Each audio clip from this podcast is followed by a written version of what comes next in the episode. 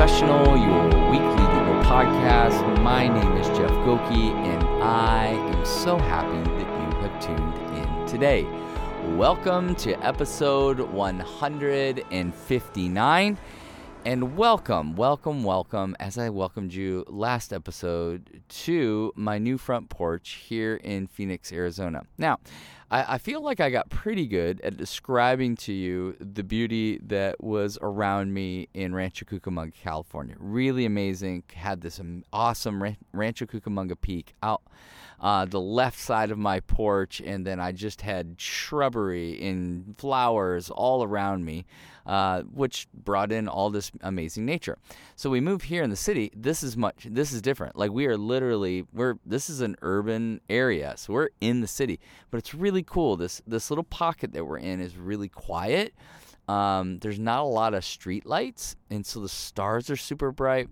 On the left side of our yard, which is to my right where I'm sitting right now, there's just these shrubs, and the birds in the morning, as I sit out here, they come and sit up on top. So far, if you know anything about me, you know I'm learning to be more of a bird guy.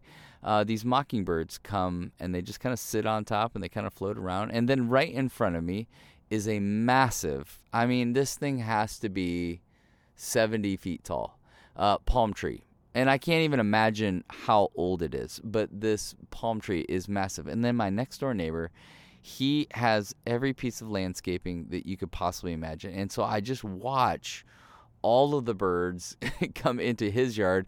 Our yard is pretty plain, but who knows? We got some plans in place because I need to be able to invite nature. Like, I'm new to this neighborhood, right? Even to the birds and animals. Like, I'm new to the neighborhood, and so these birds are like, dude, I don't know who this guy is yet.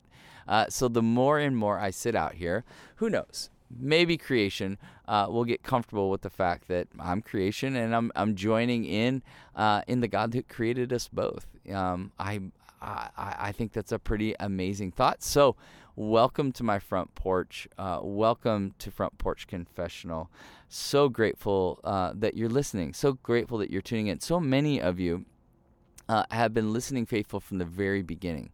And you followed almost every single one of these. I think that's so extraordinary. And I just want to say thank you. Some of you are just joining in. This might be your first time you've ever listened. So cool. Check it out. We do this 3 times a week. And basically what we're trying to do is take a passage of Scripture, dig in a little bit. The hope and desire.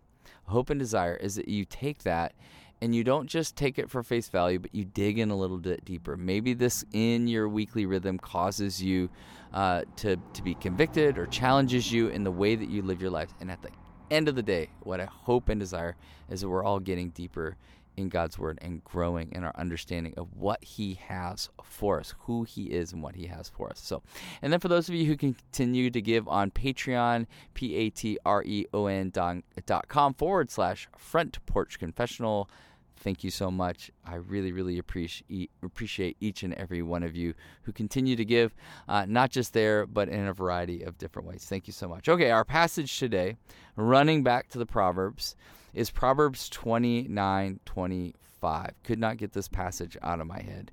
Proverbs 29:25. Fear of man will prove to be a snare, but whoever trusts in the Lord is kept safe. Fear of man will prove to be a snare, but whoever trusts in the Lord is kept safe. When I was a kid, most of my family grew up in northern Michigan.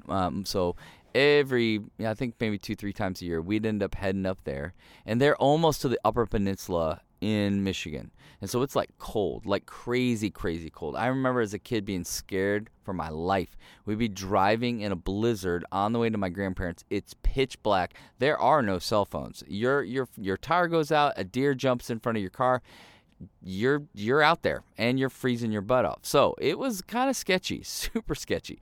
And I remember these huge plows that you should just plow the snow. So we're talking about massive, massive, massive amounts of snow. And so one of my favorite things when I would go up, my grandfather, I was really, really, really close with him. And when I would go up there, my grandfather would always invite me to his ice shanty. That was called, it was his ice shanty.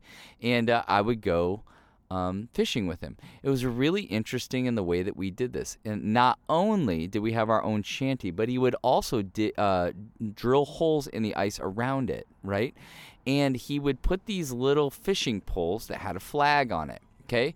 And the moment that a fish went by and it took the bait, the flag would fly up in the air to say, hey-oh, you got something, Grandpa. So I remember as a kid kind of getting those with my grandfather and going around and thinking what an interesting game this was, right? We didn't necessarily, I didn't really do that in Ohio. It snowed in Ohio, but it wasn't like up in north. Up north, you literally park a house on the ice, and then you have these little traps that are going all around, and you're catching fish. My grandfather and I would bring it back. We'd fillet the fish and then eat it for dinner. Really kind of a cool memory of my life. But when I heard this passage, it reminded me of that little flag that would go up. That little flag going like, gotcha, gotcha, I definitely gotcha. And what I find interesting is how this passage is an all-out attack, right? It is an all-out attack about who we trust. Now, here's the thing. If you claim to be a believer in Jesus Christ, you are called to fear God. You're called to fear God. You know, Solomon reminds us of this. If you read through the Proverbs, he's going to say this over and over and over and over, right? Like in 9:10, he's like, hey, listen, the fear of God is the beginning. The fear of the Lord is the beginning of wisdom. Hey, the fear of the Lord, it starts there. It starts and it stops there. You do not have wisdom if you do not fear the Lord, right? And this stems, like he's pulling this, it's from the first commandment, right? And the first commandment is what? Put no other God before God. It's all about God. It always will be about God. And so we are to fear the Lord. Why? Because he is the same today, yesterday, and tomorrow. He is the beginning and the end. He is the Alpha and Omega, right? A to Z, A to Z, right? That's how my Canadians say it, A to Z, right? A to Z. He is all of that. But what do we do? So often we fail in this regard. And if you have taken a moment, right? If you just slow down a sec, and if you have taken a moment and you've reflected on last year alone, this becomes really real, right? Who we trust. Who we trust, where we bank our hopes and our dreams. Many of us, right? Many of you, many of us, and many of people that you know. We fought each other. We left churches. We broke up families. We destroyed friendships. Why? Why did we do that? Because we believed a man or a party could rescue and save us. And here's Solomon, right? Here's Solomon. Solomon, like a father who sees his sons or daughters running into traffic, says, no, stop. You're going to get snared. This is all wrong. This is all backwards. It's a snare from Satan. From Satan himself. He loves division. You have to hear this. He loves death and he loves division. And he will do and use whatever he can in order to divide. Here's what happens. He sets a snare that is tied to a fear or insecurity that we have, and we get caught. And when we get caught, we create chaos. We create chaos wherever we go, and he's got us. He's entangled that insecurity. He's wrapped us up on our fear. He has taken our eyes off the King of Kings and the Lord of Lords, and he's placed it on something else. So what does Father Solomon advise us to do? In the midst of all the chaos that many of us have created based upon who we've chosen to trust in, right? Because this is what this is all about. Who do you trust? Who are you following? Who are you following? Where is your allegiance, right? What is he advising us to do? Trust in the Lord, and you will be safe. Rest in the Lord. Like David's going to come back to us and say, listen, under his wing, there's safety there, right? Psalms 23 is going like he prepares a table in the midst of our enemies. He's the good shepherd. That's who he is. He's the one who liberates a 1 million people from Egypt and takes them to the promised land. It's who he is. It's interesting, right? It's interesting, right? Because our safety is only found in the Lord. I can't express how important this is. It's only found in the Lord. He is the one that knit us together in our mother's womb. You are incapable of doing that. You can't do that. You can't manufacture it. We still can't manufacture it. We're trying and trying and trying and trying. Still can't do what the King of Kings and the Lord of Lords can do. Why? Because he is the divine creator. He's the one who did that. He knits us together in our mother's womb.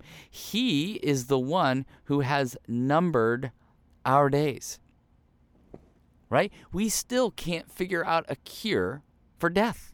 We can't. We can't. God is in control of that. There is a great equality in humanity. There's a great equality in humanity. It's this. We were all born and we will all die.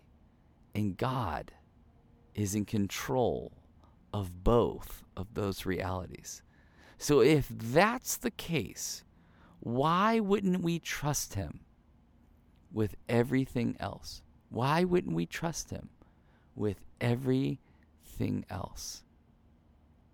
And find safety in his loving kindness, in his provision, in his providence, in his sovereignty. From the beginning of time to the end, here's the deal. Satan, he has tried to deceive us. That has always been the plan. And he will use whatever he can to take our eyes off of Jesus, because when he does that, we get tethered to earth. We get tethered to earth. If you think about this, this is what he was trying to do with Jesus when he was tempting him in the desert for 40 days, tethering him to earth. And Jesus resists him. And he speaks to him the words of life, the words of Scripture. He's trying to take our eyes off of Jesus because he wants us to be tethered to earth instead of bringing heaven to earth as Jesus prayed.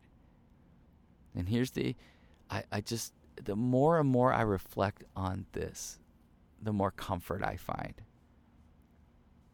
Is that the beautiful gift in the midst of all of our failures, and all of us have failed in this, is that Jesus died to rescue and ransom a humanity that continues to fail, that continues to trust men and systems over the one who created it all. He deserves and he demands our trust. And so trust in the Lord, and you'll find safety. Beware of the snare, because who you trust dictates how you live. So the question is this: do you feel safe? Do you feel safe? Where is your safety found? Do you feel safe, and where is your safety found? I pray that this would convict us. Have I placed all my trust in humanity or a human? Or have I actually, and do I practically trust the God of the universe, who loves me and knows me, sent his son to rescue and ransom me for his glory, in his honor? And that's where everybody says, amen, amen. Father God, we need your help. We really need your help here. Spirit, help us. Convict our hearts when we choose to trust your creation over you, Almighty God. Reveal where our trust has misled us and guide us on the way everlasting. So, take a breath, reflect,